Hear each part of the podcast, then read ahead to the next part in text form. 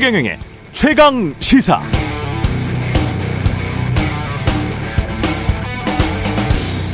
네, 이스라엘은 정찰 위성이 6개가 있고 혹시 지하로 적들이 침투할까 봐 접경 지역에 첨단 감지 센서들을 설치해 놨고 그 유명한 아이언돔으로 적의 공격을 방어할 수 있다고 했는데 하마스의 로켓포 수천 발을 못 맞고 이스라엘 측 사망자만 새벽에 보니까 천명에 육박했다는 외신 보도가 있었습니다.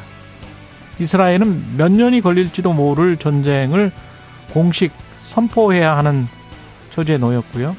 과거 역사 현재 정권이 어떤 행동을 했든 하마스가 저렇게 무자비한 공격을 감행해 버렸기 때문에 이스라엘도 당연히 어쩔 수 없이 대규모 응전할 수밖에 없는 그런 상황입니다. 2차 한국 전쟁이 만약에 한반도에서 발발하면 어떻게 될까요? 미국 의회 리서치에 따르면 북한은 1분에 로켓포 만 발을 동시에 발사할 수 있고요. 만약 전쟁이 발발하면 한국인만 수일 내 30만 명이 죽을 수 있다고 합니다. 1분에 로켓포 만 발, 수일 내 30만 명. 단 한 발의 생화학 무기나 핵미사일 발사도 없이 그럴 수 있다고 합니다. 번번이 세수 예측도 제대로 못하고 올해 경제가 상저하고가 될 것이라는 정부의 전망도 빗나갈 것 같은 게 확실하지만 압도적 힘만이 평화를 지키는 길이란 윤석열 대통령의 주장은 믿어야겠죠. 근데 이스라엘도 똑같은 이야기를 해왔다는 거죠. 어떻게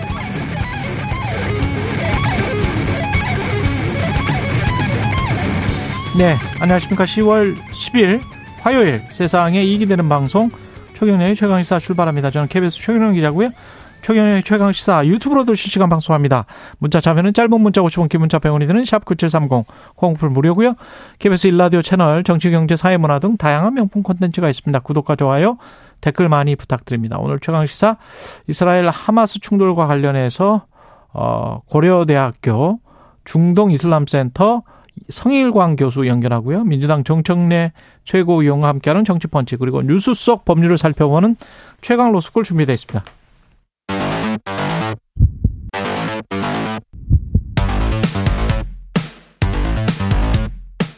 오늘 아침 가장 뜨거운 뉴스 뉴스 언박싱 자 뉴스 언박싱 시작합니다. 민동기 기자 김민하 평론가 나와 있습니다. 안녕하십니까? 안녕하십니까? 예.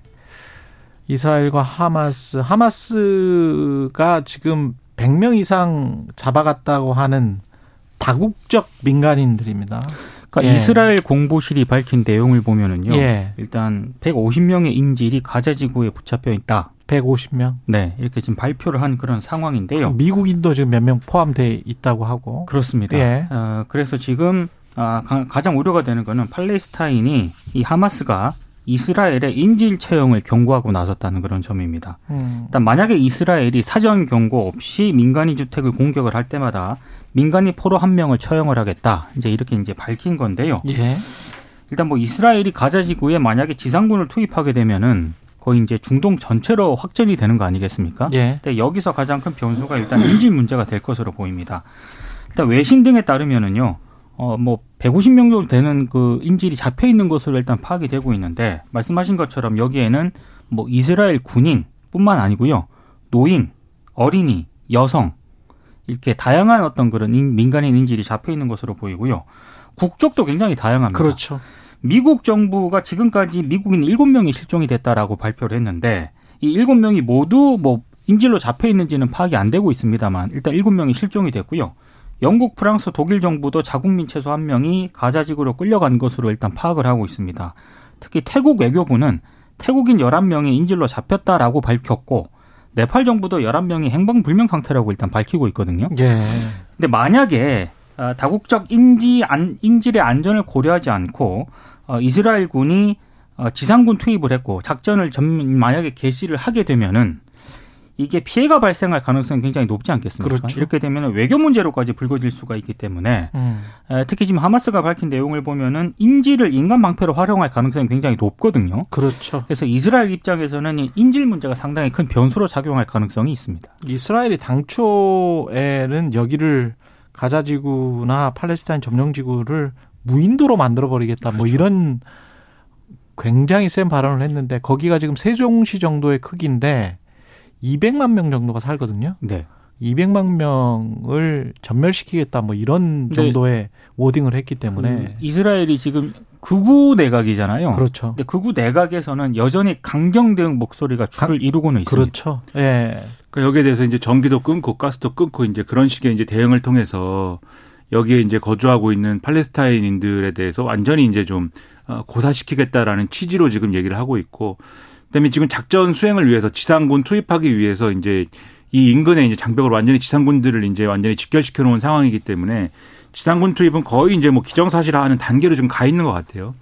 이제 그렇게 해서 직접적으로 이제 무력 충돌이 일어날 경우에 우려가 되는 게 지금 확전 가능성이 대단히 높다. 이게 이제 우려가 되는 건데 지금 이제 미국의 경우에는 조 바이든 행정부가 인근에 이제 이 항공모함 제럴드 포드함하고 이 항모 전단을 다 배치해 놓은 상황이고 전투기까지 다 보내 놓은 상황이고 이걸 이제 확전을 뭐 이렇게 좀 뭐랄까요 확전을 이제 좀 만들겠다라는 것보다는 확전을 방지하기 위한 차원이지만 음. 그런 어쨌든 미국의 항모 전단이 갔기 때문에 일어나는 연쇄 효과들이 있지 않습니까? 그렇죠. 아무래도 미국은 지금 이란이 배후에 있다는 것을 기정사실화 해놓은 상황이기 때문에 여기에 따라서 이란하고 또 이란의 그렇죠. 영향을 받는 중동의 이제 여러 가지 단체나 국가들이 움직일 수 있는 그런 상황이 조성이 되어 있는 것이고 그런 것까지 고려를 하면은 확전이 되는 국면으로 이제 가는 듯한 모양새거든요.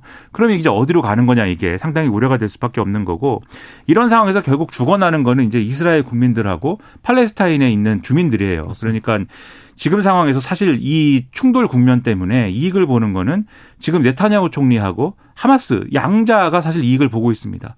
그러니까 네타냐후 총리는 이전의 정치적 국면에서 계속 이제 어 상당히 이제 코너에 몰렸다라는 거는. 어제도 말씀을 드렸습니다. 예. 코너에 몰린 상황에서 미국에게도 왕따 당하게 생겼었는데. 그렇죠. 예. 그리고 이제 내부에서도 이제 사법부와 관련된 제도를 잘못 건드려서 내부에서도 계속 비판의 여론에 직면한 상황에서 내각을 구성하는 거에 대해서도 소수인 극우 세력을 끌어들였고 또 종교적 근본주의자들을 끌어들여서 내각을 이제 구성했어야 되는 건데 지금 이제 이게 아무래도 하마스로부터 공격을 받게 되니까 거국 내각 비슷하게 꾸리게 되고 이제 지금 이스라엘 사람들이 애국심이 막 불타오를 거 아니에요. 그렇죠. 공격을 당했으니까 네타냐후 총리로 리더십이 쭉 모이는 국면이 되는 거거든요. 반격의 기회를 잡게 된 것이고 하마스도 팔레스타인 내에서 비판 여론이나 이런 것들이 상당히 컸었는데 지금 이렇게 나서게 되면서 그러니까 이스라엘이 강경 국면으로 빠져들면서 하마스한테 또 지도력이 모이고 있는 상황인데 이것에 대한 피해는 다 이스라엘 국민들하고 이 팔레스타인의 주민들이 다 져야 되는 상황 아닙니까? 그렇죠. 유럽연합은 팔레스타인 지원을 다 끊겠다고 하고 그런 상황이 되다 보니까 결국 이런 상황에서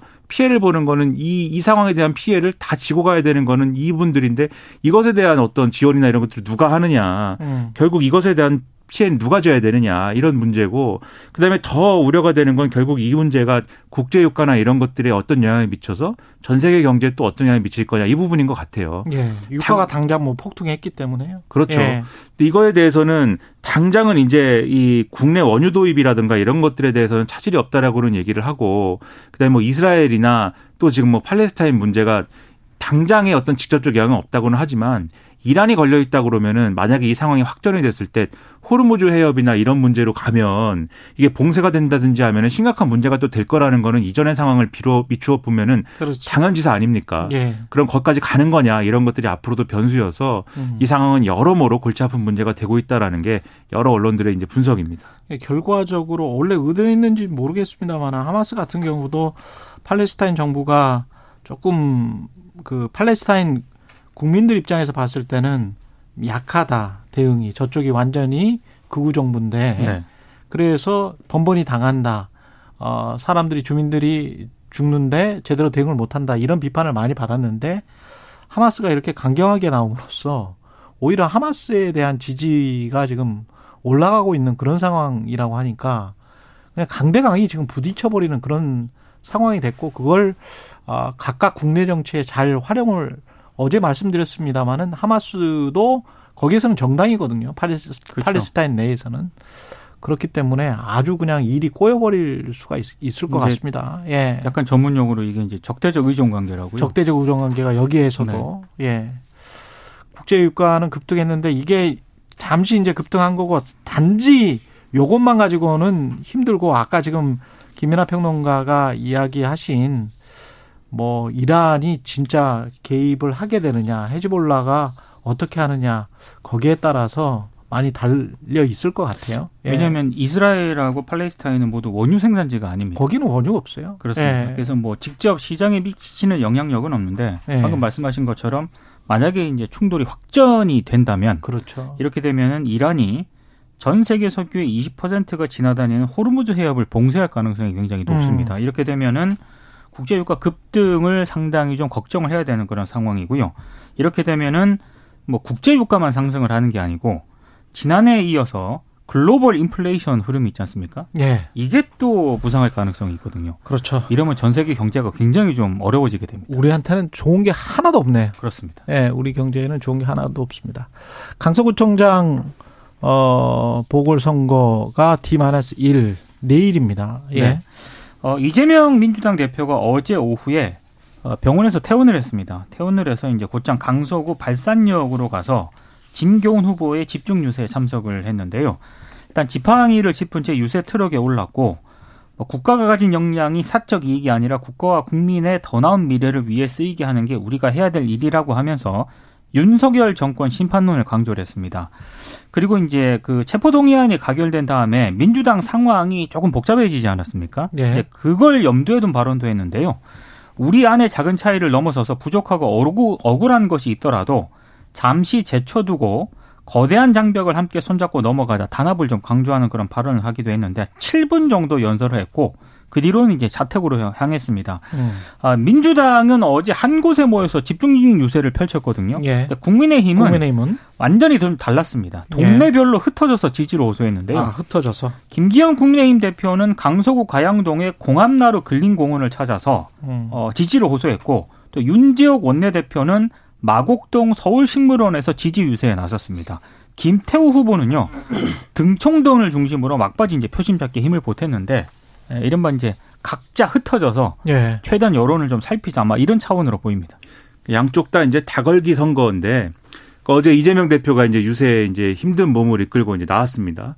나와가지고 이제 이 정권의 어떤 무도함이라든가 이런 이런 메시지 강조하면서 뭔가 이제 국민들이 나서서 혼을 내줘야 된다 이제 이런 메시지였어요. 그러니까 이거는 이제 이 정 이 선거의 어떤 성격을 정권 심판론의 메시지를 강화하는 걸로 끌고 가고 싶다라는 걸 이제 보여준 어떤 그런 메시지였고 그래서 민주당 입장에서는 이 선거에서 이기면 아 이 선거가 뭔가 이 선거를 통해서 국민들의 민심이 이 정권을 심판하고자 하는 민심이 드러난 것이다 이렇게 평가하려고 하는 그러한 맥락을 만들고 싶은 건데 거기에 대당하는 이제 국민의힘의 전략은 어제 보면은 이제 김태우 후보가 대통령과 직통할 수 있는 후보이고 힘 있는 여당 후보로서 빌라를 아파트로 만들어준다 뭐 등등의 뭐 그러한 어떤 힘 있는 후보로서 강서구를 여러모로 이제 좋게 만들어준다는 메시지에 상당히 이제 힘을 싣고 있거든요. 근데 이게 이제 대통령하고 통한다 이런 메시지를 막 이제 얘기를 하잖아요. 그런 걸로 네. 볼때 뭔가 이제 대통령하고 통한다라는 걸 강조를 함으로써 그런 것들을 통해서 이기면 아 이게 역시 윤석열 대통령이 여전히 이제 힘이 있는 것이다 음. 정치적으로 이런 것에 다걸기 하고 있는 그런 모양새로 가고 있어서 결국 이제 이게 이 선거 하루 남은 거 아닙니까? 이 선거 운동하고 이런 게 결국 이제 야 여기서 이기면 어떻게 되고 지면 어떻게 되는 거냐 언론이 이제 이 분석을 이제 막 오늘 하는 거예요. 예. 근데 잘 보면 여기에 이제 재밌는 대목이 뭐냐면 언론의 분석 내용을 잘 보면 이런 얘기를 막 합니다. 그러니까 대개 이제 이기면 어떻게 되고 지면 어떻게 된다. 누가? 이- 그렇죠. 누가 이기면 누가 지면 그렇죠. 예. 이런 얘기는 우리가 이제 익숙하잖아요. 예. 근데 잘 보면은 이런 이런 식의 얘기를 해요. 민주당 입장에서는 조금 이기면 그것도 타격이다. 아 예. 조금 이기면 예. 그것도 타격이다. 그렇죠. 신승하면 그것도 이제 타격이다. 언론의 분석을 말씀하시는 거죠 지금. 그렇죠. 예. 언론에 이제 이런 대목들이 나요. 근데 예. 국민의힘 입장에서는 조금 지면은 그래도 괜찮은데 음. 많이 지면은 큰일이다. 이렇게 음. 나와요. 그러면 우리가 언론이 볼 때는 그러니까 언론의 이제 시각을 말씀드리는 겁니다. 예. 언론이 볼 때 지금 이 선거의 판세를 어떻게 보고 있다라는 게 이제 좀 드러나는 것이죠. 그래서 예. 민주당 입장에서는 이 선거가 불리한 선거가 아니다라고 이제 언론 보는 것이고 음. 국민의힘 입장에서는 이게 유리한 선거가 아니다. 언론이 기본적으로 보고 있다는 것이고 아마도 국민의힘 입장에서는 이 선거를 이제 좀 뭐 예를 들면 수치를 말씀드리면 뭐 10% 포인트 이내로 지면은 그래도 이제 졌지만 잘 싸운 거야. 이게 불리한 선거였어. 이렇게 좀 하고 뭐 수습하려고 하지 않을까라는 게 언론의 시각인 것이고 예. 크게 지면은 뭔가 지도체제 개편이나 이런 게 불가피하지 않겠느냐 이런 음. 얘기 많이 하고 그다음에 만약에 이제 이 민주당 입장에서는 좀 크게 크게 이기면 아 역시 이제 이재명 대표 이재명 체제로 총선까지 치르는 것도 무리가 없겠다 이 정권 심판 여론에 역시 총선까지 가겠구나 이런 이제 입장으로 갈 것이다라는 것이고 신승을 하게 되면은 아 역시 이재명 체제로는 좀 불안한 거 아니냐라는 당내의 여러 가지 이제 목소리나 내용이라는 그렇겠습니다. 게 지속이 되지 않겠느냐 예. 이런 분석들을 벌써부터 이제 한다 이제 예. 이런 내용이 나온다라는 걸 전해드리겠습니다. 저도 이제 그 만약에 지면은 어마어마 민주당이 만약에 지면 이런 국정 지지율에서도 졌다. 그리고 구속영장 기각된 다음에 직후에 열린 선거에서 도 졌다. 뭐 이래가지고 뭐 거의 뭐 초토화가 될 것 같은 그런 분위기. 그럴 수도 있는 거예요. 지금 만약에 진다면. 아, 그렇죠. 네. 만약에 민주당이 이번 강서구청장 선거에서 진다면은 네. 그거는 제가 봤을 때 정말 엄청난 그 민주당의 후폭풍이 있는 것이고요. 네. 다만 제가 저도 이제 김이나 평론가는 이게 기사를 쭉 보면서 음. 이렇게 어느 누가 지더라도 뭐 큰 표차로 뭐 이기냐, 음. 지느냐 이런 식의 분석이 과연 이게 좀 타당한 분석인가 저는 이런 생각을 좀 하게 되더라고요. 음. 그러니까 어디가 이기면 이기는 거고 지면 지는 거지. 그, 그렇긴 네? 하죠. 네. 여기 너무 지금 이상한 분석들을 하고 있다라는 생각이 좀 들긴 들었습니다. 어. 근데 지금 말씀하신 민주당이 뭐 진다 뭐 이러면 제가 볼 때는 이번에 상당히 네. 이제 뭐 민주당 발 뭐 아마겟돈 비슷하게 이제 될 것이고 그렇죠. 그 뒤집어서 이제 국민의힘이 만약에 이긴다. 네. 그럼 뭐 이제 뭐 거의 윤비 어천가 뭐 이렇게 되는 거죠. 국민의힘은 또. 그러니까 이제 그런 아. 것들이 이 선거에 네. 다걸기한 후가처럼 되는 거거든요. 음. 그러니까 이게 강서구청장 선거인데 저는 그런 의문이 좀 드는 겁니다. 이렇게 정치권이 여기에 다걸기 해가지고 이게 무슨 뭐 이게 올인 선거 해야 될 필요가 있, 는 선거일까? 근데 대통령이 의문이. 사면을 했고 그렇죠. 그 그렇죠. 이후에 이렇게 쭉 나온 거기 때문에 사면했다는 거는 그런 사인 아니야? 뭐 이랬 이런 거잖아요. 아니 그러니까 이게. 사실은 예. 저는 이 판 강서구청장의 판을 크게 키운 거는 결국에는 용산 쪽에 있다고 봅니다. 그렇죠. 근데 그 예. 전략이 과연 좋은 좋은 전략이냐? 전략인지 아닌지는 저는 그건 아니라고 생각해요. 예. 그거를 되돌아봐야 된다라는 게 이제 제가 드리고 싶은 말씀이라는 거죠. 왜 이렇게 예. 됐을까를 돌아보자. 미국이 지금 삼성하고 SK 하이닉스 중국 반도체 공장에 장비 공급을 허용했다라는 소식이 들어와 있습니다. 그러니까 미국산 반도체 장비 반입 규제 조치를 사실상 이제 무기한 유예한다는 그런 방침을 우리 정부에 통보했다는 거고요. 이게 대통령실의 설명인데 검증된 최종 사용자로 지정을 했다는 겁니다. 예. 이렇게 지정이 되면 앞으로 별도 허가 절차라든가 기간 제한 없이 미국산 장비를 공급할 수 있게 된다는 겁니다. 그러니까 한마디로 어, 개별 허가를 받을 필요가 없이 앞으로 삼성과 SK는 음. 어, 중국 공장의 장비 반응이 이제 가능해졌다. 요거는 네. 좀 평가해 볼 만한 대목이긴 한데 문제는 미국 정부로부터 보조금 받는 기업들 있지 않습니까? 그렇죠. 여전히 중국 내 생산 시설을 10년간 5% 이하로만 확장할 수 있게 여전히 미국이 음. 규제를 하고 있어요. 생산 시설을 5% 이상으로만 확장할 수 있게. 그렇습니다. 예. 그리고 만약에 이제 지금은 이 정도인데 에, 미중 간의 갈등이 뭐 어떻게 될지 변수가 굉장히 크지 않습니까? 예. 만약에 지금보다 더 갈등이 또 격화하게 되면은 또 미국이 가만히 있을 미국이 아니지 않습니까? 또 다른 규제를 또 들고 나올 가능성도 있기 때문에 여전히 좀 가변적이다 이렇게 보시면 될 것 같습니다. 그러니까 우리 입장에서는 1년마다, 그러니까 원래는 1년마다 이제 이것의 유예 여부를 이제 확인해야 되는 입장이었던 거잖아요. 그러니까 예를 들면은 김민아 평론가의 최강 시사 출연 유지 여부를 1년마다 갱신을 해야 된다. 그럼 저는 매, 매년 불안감에 떨면서 이제 그렇죠. 생각을 할 거 아닙니까? 삼성전자나 SK 하이닉스 입장이 그랬던 건데 중국 내 반도체 생산을 할 수 있는 거냐 여부에 대해서 그거 자체가 동맹국에 대해서는 완전히 심각한 탄압이죠, 사실은. 그렇죠. 근데 이제 그거에 대해서 어쨌든 간에 어 이런 이제 포괄적 허가를 해줬다는 거에 대해서는 상당한 어쨌든 진전입니다. 어쨌든 그 와중에 그거에 대해서는 높이 평가를 하는데 문제는 어쨌든 반도체법에 미국의 이제 CHIPS Act 반 반도체법에 의하여서 우리가 지금 고난을 겪고 있는 거의 핵심은 지금 말씀하신 중국 내 생산 시설 10년간 5% 이하로 확장할 수 있다 이 지점이에요. 그러니까 현상 유지만 하라는 거지 않습니까? 예. 중국 내에 이제 생산 확장이나 이런 거 하지 말고 음. 현상 유지만 해라. 첨단 반도체 부분에 대해서는. 그럼 우리가 삼성전자나 SK 하이닉스의 입장에서 이제 생각을 해보면 현상 유지만 해야 되는 거에 대한 어떤 이 부분이 영업 전략이나 이런 거에 있어서의 도움이 되는 부분이냐 앞으로의 중국 시장이나 이런 것들의 중국 시장뿐만이 아니라 중국 내에서 생산을 하는 걸로 시장을 넓혀가는 어떤 부분들이 다 해외 시장을 넓혀가는 부분들이 있어야 되는 건데 그러면 중국이 아니면 어디서 생산하는 거냐 음. 국내 일자리를 늘려야 되는 것일까요 미국에다가 공장을 지어야 되는 것일까요 미국이 공장 짓고 있잖아요. 그렇죠 그런 거지 않습니까 결국 네. 그러니까 이런 게 결국 우리 거 다 뺏어가고 뭐 이런 문제로 이제 읽힐 수밖에 없는 것인데 결국 누구 좋으라고 이제 하는 일이겠느냐 이런 것에서 좀 울분이 우리로서는 느껴지는 대목이라는 거죠. 첫 번 두 가지만 시작할게요. 첫 번째는 미국이 생각하는 안보 문제, 반도체는 안보 문제거든요. 그들 생각에는. 그래서 지금 아리조나에 엄청난 공장들을 뭐 TSMC뿐만이 아니고 뭐 엄청나게 짓고 그렇죠. 있습니다. 미국의 인텔도 짓고 있고 그래서 메모리 반도체도 미국 내에서 생산할 것 같아요. 그러면 단기적인 경제 뭐 공급이 어떻게 되고 이런 문제가 아니고 왜 국내에다가 미국 내에서 메모리 반도체든 뭐 낸드 플래시든 반도체를 생산하려고 할까? 음. 그건 안보 불안이거든요. 안보 불안.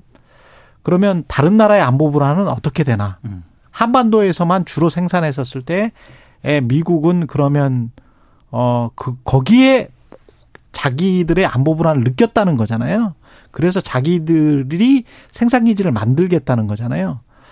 그건 역으로 보면 한반도에 유사시에 어떤 일이 생겼을 때 미국이 어떤 행동을 취할 것인지 그 레버리지가 굉장히 넓어지고 있다는 점. 앞으로 5년, 10년 내에 경제 안보라는 측면에서 굉장히 위험해지고 있다. 두 번째, 중국이 저렇게 생, 저 성장률이 낮아지고 미국의 견제를 받아서 중국이 꼬꾸라지면 그게 우리에게 좋냐? 수출로 먹고 사는 나라가 갑자기 저렇게 꼬꾸라지면 좋냐? 그러면 다른 나라들처럼 일본이나 미국처럼 내수가 든든하게 뒷받침되냐? 부채가 적냐? 부채가 적어서 막 돈을 쓸 수 있느냐? 그래서 앞으로 3년이나 5년 정도의 경제를 봤을 때 한국 경제가 잠재 성장률이 2% 이상 높아지고 계속 성장을 과거처럼 3% 4%할 수 있느냐? 이런 문제로 보면 모든 구조가 그렇지 않다로 귀결될 수밖에 없습니다. 이거를 어떻게 풀 것인지에 관한 뭐 윤석열 정부의 뭐 해안이 있겠죠. 뭐 잘 하시겠죠. 예. 전문가들이 많이 이제 네. 정부에 참여하고 있겠죠. 있겠죠. 네. 예. 그럼 구조적인 문제를 많이 좀 봐보시라는 말씀에서 네, 뜻에서 이야기 드렸습니다. 뉴스 언박싱 민동기 기자 김민하 평론가였습니다. 고맙습니다. 고맙습니다. 고맙습니다. KBS 1라디오 최경영의 최강시사 듣고 계신 지금 시각 7시 42분입니다.